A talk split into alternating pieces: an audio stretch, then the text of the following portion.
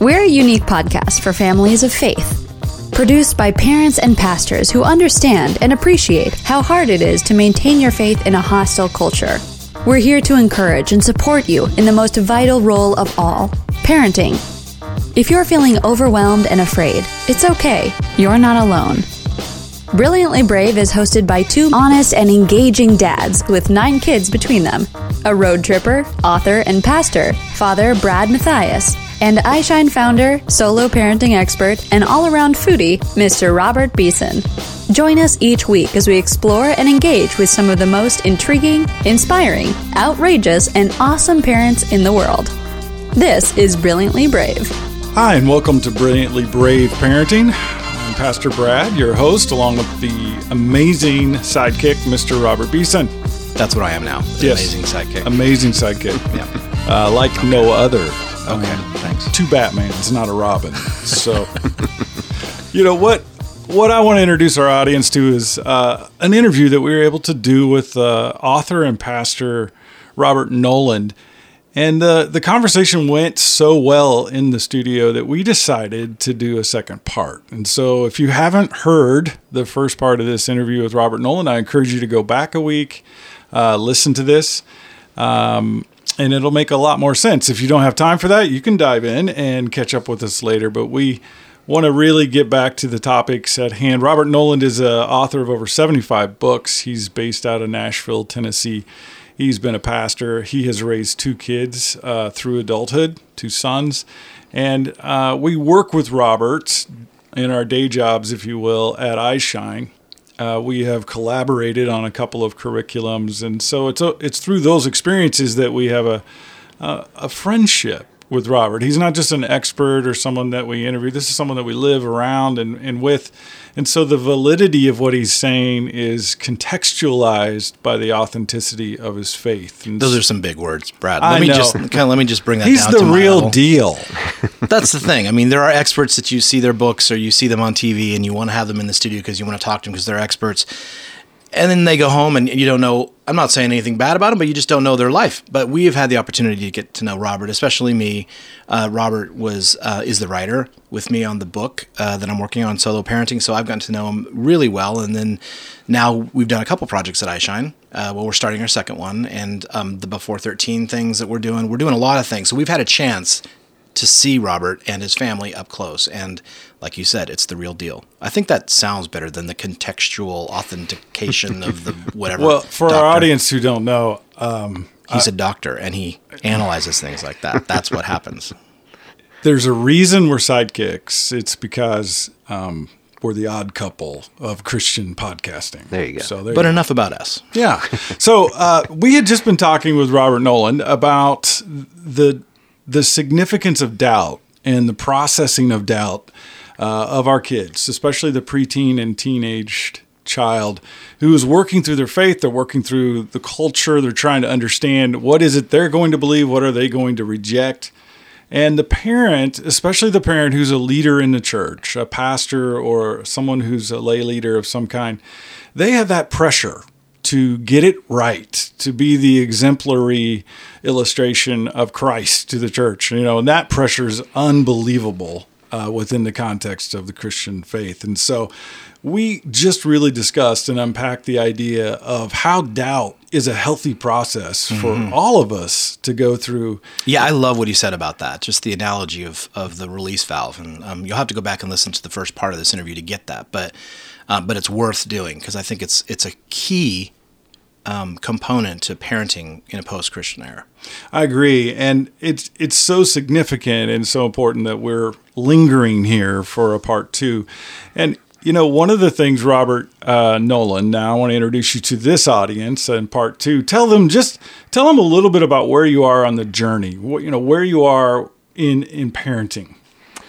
Well, um, I have a 26 year old and a 22 year old, and so um, you're you're still you're still dad and mom, but you have far less input into the decisions. so it's more about just uh, being available. Uh, I think that's a I think that's a huge part of developing your kids into adults is a number one knowing that you're available no matter what, And two, I think the thing that w- my wife and I have really come to understand since our guys have been in adulthood is um, the power of prayer. You know, when they're when they're running around and the house is a mess and they're they're kicking and screaming and there's diapers needs to be changed, it's uh, really hard to find a few minutes to pray other than grabbing your your hair and looking up at the sky and yelling, "Help God!" You know.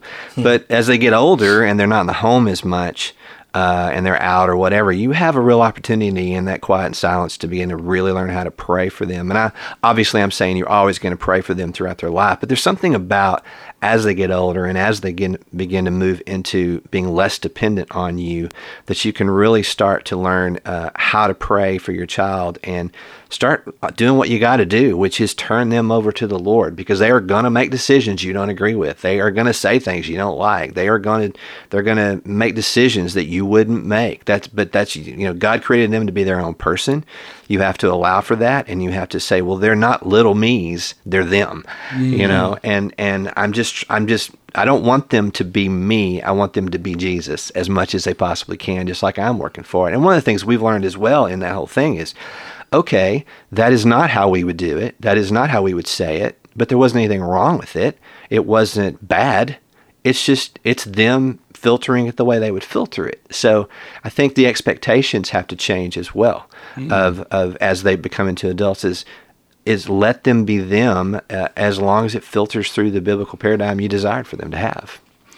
Yeah, I I love the uh, perspective that you lend to our audience. The the looking back a little bit, Mm-hmm. uh, looking at these preteen and teen years, where frankly most of the crisis of parenting emerges. Sure. you know that Absolutely. Mm-hmm. sixth, seventh, eighth grade, your your kid is getting attitude, and uh, Because they're starting to challenge the dependence. Absolutely, and that that's a norm. We know sort of, uh, you know, intellectually Mm-hmm. that this is good and healthy for a child to begin to form their own identity. But in the real world, it's a pain in the butt. Mm-hmm. Yeah. because suddenly now every little thing Mm-hmm. is a battle.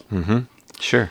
Um, And so, one of the, the topics that we had kicked around uh, in our pre uh, recording session, you, you really brought up this concept of understanding really where your kid's at versus where you think or hope they're at. Yeah. yeah. Can you elaborate on that a little bit? Sure. Well, um, you know, I, I've yet to meet a parent, particularly of a of a baby to two to three year old, that didn't think their child was the most perfect, most beautiful child on the planet.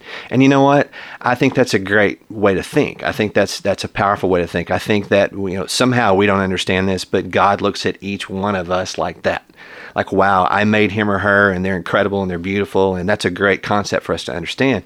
So that's really passed on from God's attitude toward us hmm. is is for us to look at our child and think that way. Here's the problem: when they start school and the parent and the teacher, excuse me, the teacher calls and or emails and says, uh, "Hey, little Johnny was really acting up today," and you start thinking, "Well, no, they're that perfect little beautiful child that I raised, so that is not possible. So you must be wrong." Um, certainly, there are going to be situations where your child is is uh, is being falsely accused or whatever. But I've learned that 95% of the time, little Johnny really is acting up and needs attention. And so, as they get older and as these things come, sure you've got to hear them out. Sure you got to listen. Sure you got to get all the facts about something. But that that has to change from I love them, they are perfect to me. But you've got to get into reality of what is happening with your child because what can happen is out of this uh, blind love we can actually miss huge flaws that our children are developing because we don't want to claim that they're imperfect because then that makes us look imperfect and we don't want to do that Yeah. I I want to jump in here just a little bit. I know Robert and I we've worked together now going on 8 years. We've we've sort of raised our kids together. Yeah, you know. sure. Um and and I think there's there's been a healthy discussion uh, between uh, Robert Beeson and myself about am I missing something? Yeah, Have you ever had that Sure. discussion with Oh, yeah. someone? Sure. I think that's so healthy. I think um, the the admitting the humility of parenthood is very important Mm-hmm. uh, to include some other people in the process. absolutely Uh, Robert, yeah, and it's kind yeah. of countercultural because culturally it seems like there are the model parents out there, or they are perceived to be model parents, and so we met. I think this is an overall post-Christian issue that that a, cultural issue that we are measuring ourselves constantly by what media is saying, Yep. even by sometimes what the church is saying. Yep. Healthy parents are, and so at that point, we don't even want to admit that, man, I've got a son that's dealing with X, or I've got a daughter that's off the rails over here because it doesn't feel like we have a safe place to do that. And so I, I do agree that the community, surrounding yourself with people that are godly, that are are able to shoulder the questions that we have is is critical. And I've appreciated that about being in this setting with you, Brad, is that you can go, man, I just completely freaking blew it, or I, I don't know what's going on with my daughter. Like, what Yeah. the heck? And I've had the same conversations with Robert Noland about mm-hmm. my kids, and and I I find great comfort in that and and wisdom because it's not really about trying to fix our kids. I mean, that's uh, God working through us that transformation is going to happen. But a lot of times I feel like we feel the weight of it is up to us to fix our kids and to correct them. And I'm not saying that we don't correct in a disciplinary kind of way, but you know, like Sure. fix them. Yeah. It's not really our job. Yeah. Yeah, well, we didn't make we we had to do with they're making, but we didn't literally make them, and so God knows them, and that's how He knows how to fix it.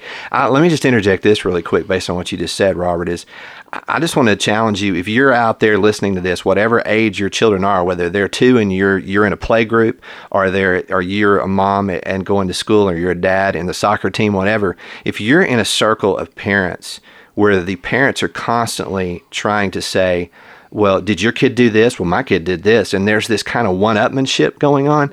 I would challenge you to find a new set of friends because that is not reality. If you're in a situation where your kids are little trophies that you're constantly trying to use to compare to how great your life is, especially social media, which is the worst, Yep. um, is it's time to get some new friends. Or if you don't forsake those, then go get some other ones who are in reality who will say, "Hey, would you pray for my kid? He's having a problem. Let me pray for you." Though a supportive, uh, um, not a not a defensive mode. And I would I would add to that because I think that's incredibly important is to surround yourself with the right group. Is that we know for a fact that everybody across the board is dealing with a lot of these same issues. Absolutely. They may cloud it and they may pretend that we've got the perfect little son or daughter, but inside they are scared to death too. Sure. Am I messing my kid up? Am I doing the right things?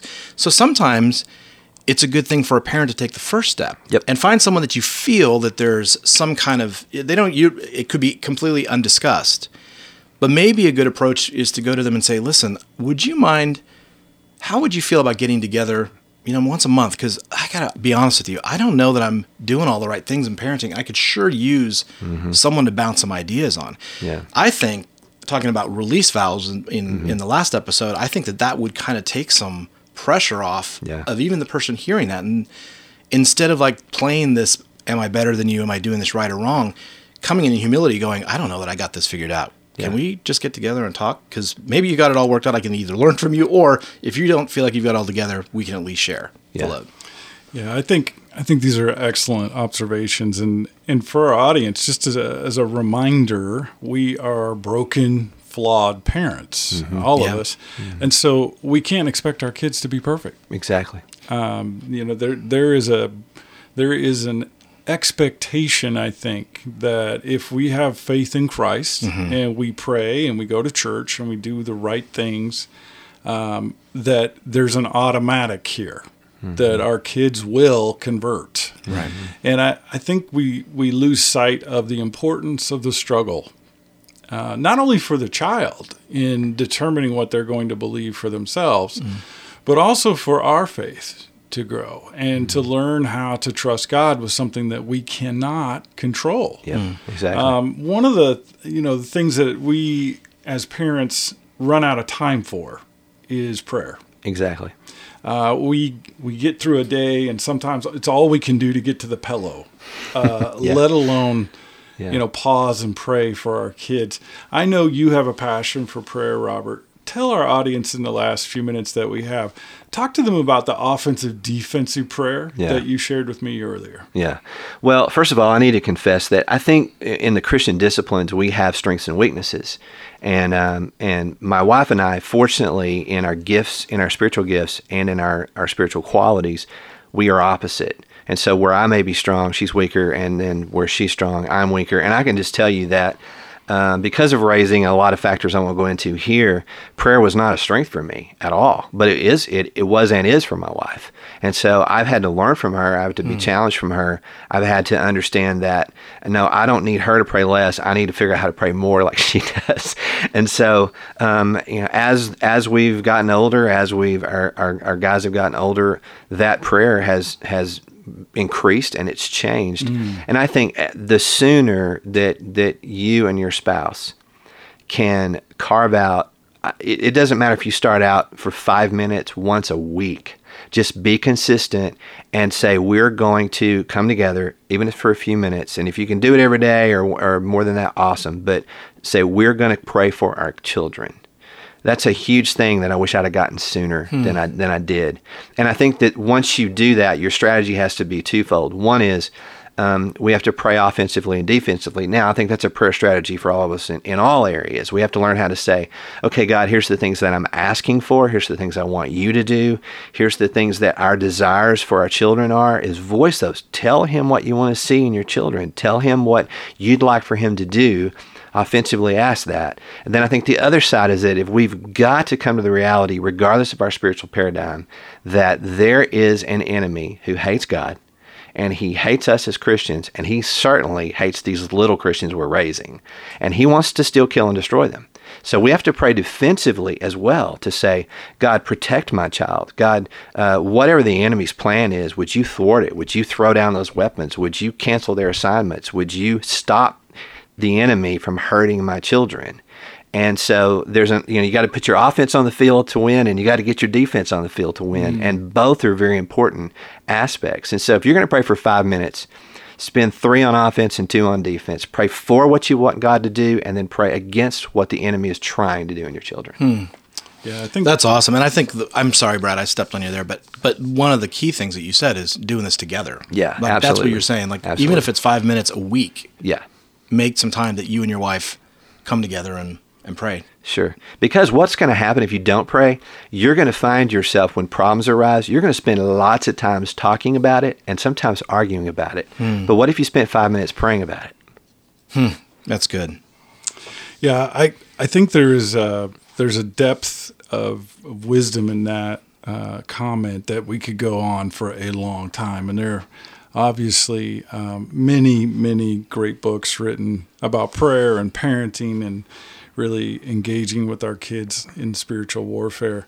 I know for myself uh, and with Robert Beeson that as I have engaged in ministry, uh, as I have stepped into pastoral ministry and, and worked with iShine Ministries, that the more uh, significant the work that I'm involved with is, the greater the attack on my family. Absolutely. Have you noticed that? Absolutely. Oh my Yeah. goodness, yes. Yeah.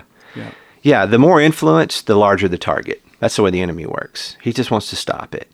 And you may say, "Well, I'm just a church member. I'm just, a, you know, I'm just. We just go to church on Sunday morning." Hey, it doesn't matter if you, if your heart as a as a Christian mom or dad is to raise a Christian child. Guess what? You got a target on your back too. You don't have to be a leader. He's. And I think you. one of the things that you've shared with me, Robert, before is that, and we've talked a little bit about this ministry and and how you become a target, is that there are things in my life that I used to do that the enemy had a stronghold in my life that aren't really as much of a stronghold anymore. Right. And so if the enemy's not effective at getting me through those things, Mm-hmm. whether it be a behavior or a thought or some kind of uh, something I'm holding on to, the next thing he does is he goes to those that I love the most. Absolutely. And those are our kids. Absolutely. And so it's it's we might have a target because of things that we're doing for the Lord or or visions that we have for what God wants to do through us. But we've got to be aware that that the next line of attack is coming for our kids. If it's not if we feel like we're in a healthier place than we ever have been, we've got to be on defense Yeah. with our kids. Especially in this culture. Right. Especially in this culture. Yeah.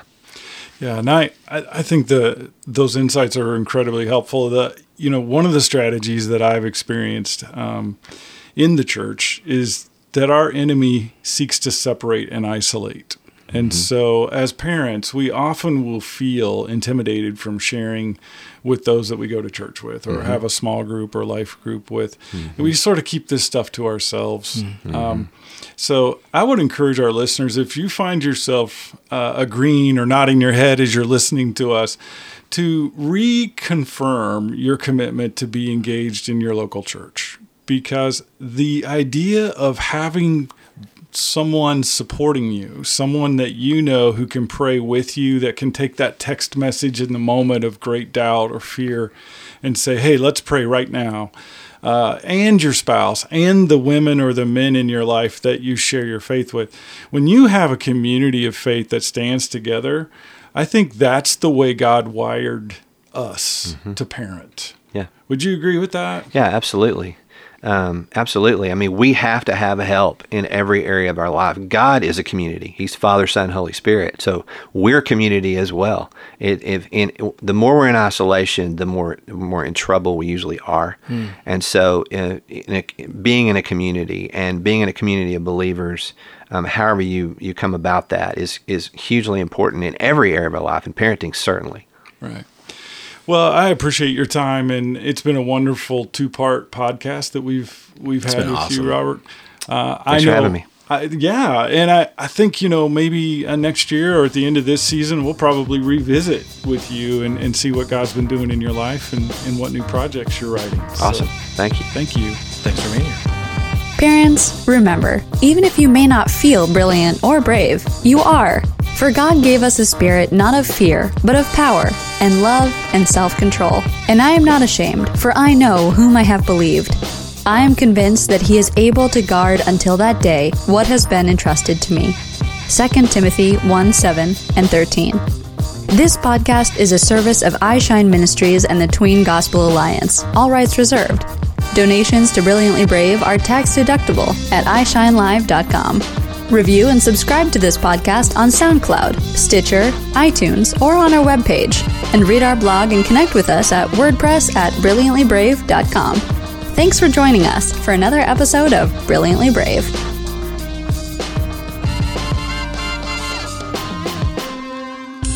What our kids believe is going to define them for a lifetime. According to George Barna, by the age of 13, what a kid believes is what he'll die believing. For parents and for pastors, that's a frightening experience, especially if you've got an 11 or 12 year old. At the iShine Ministries headquarters, this became a huge priority in the last year. We partnered with the Tween Gospel Alliance to bring you a brand new resource known as the Shock and Awe Study Guide. And I'm here with one of the co founders of this entire program, Robert Beeson. Can you tell us what is the Shock and Awe Study Guide? It is awesome. More than that? Yeah. Okay. the Shock and Awe Study Guide is a super cool thing that either a parent can do with their kid, or a youth pastor can do with their students, or a children's pastor can do with their students. And here's the cool thing about it it is apologetics for kids. Ah. So it's the really huge evidence and thoughts of apologetics wrapped in a way that is really tangible and simple for kids to understand, answering four primary questions. And they are what if there's a God? What if the Bible is true? What if Jesus is who he said he was? And what if I'm part of that plan?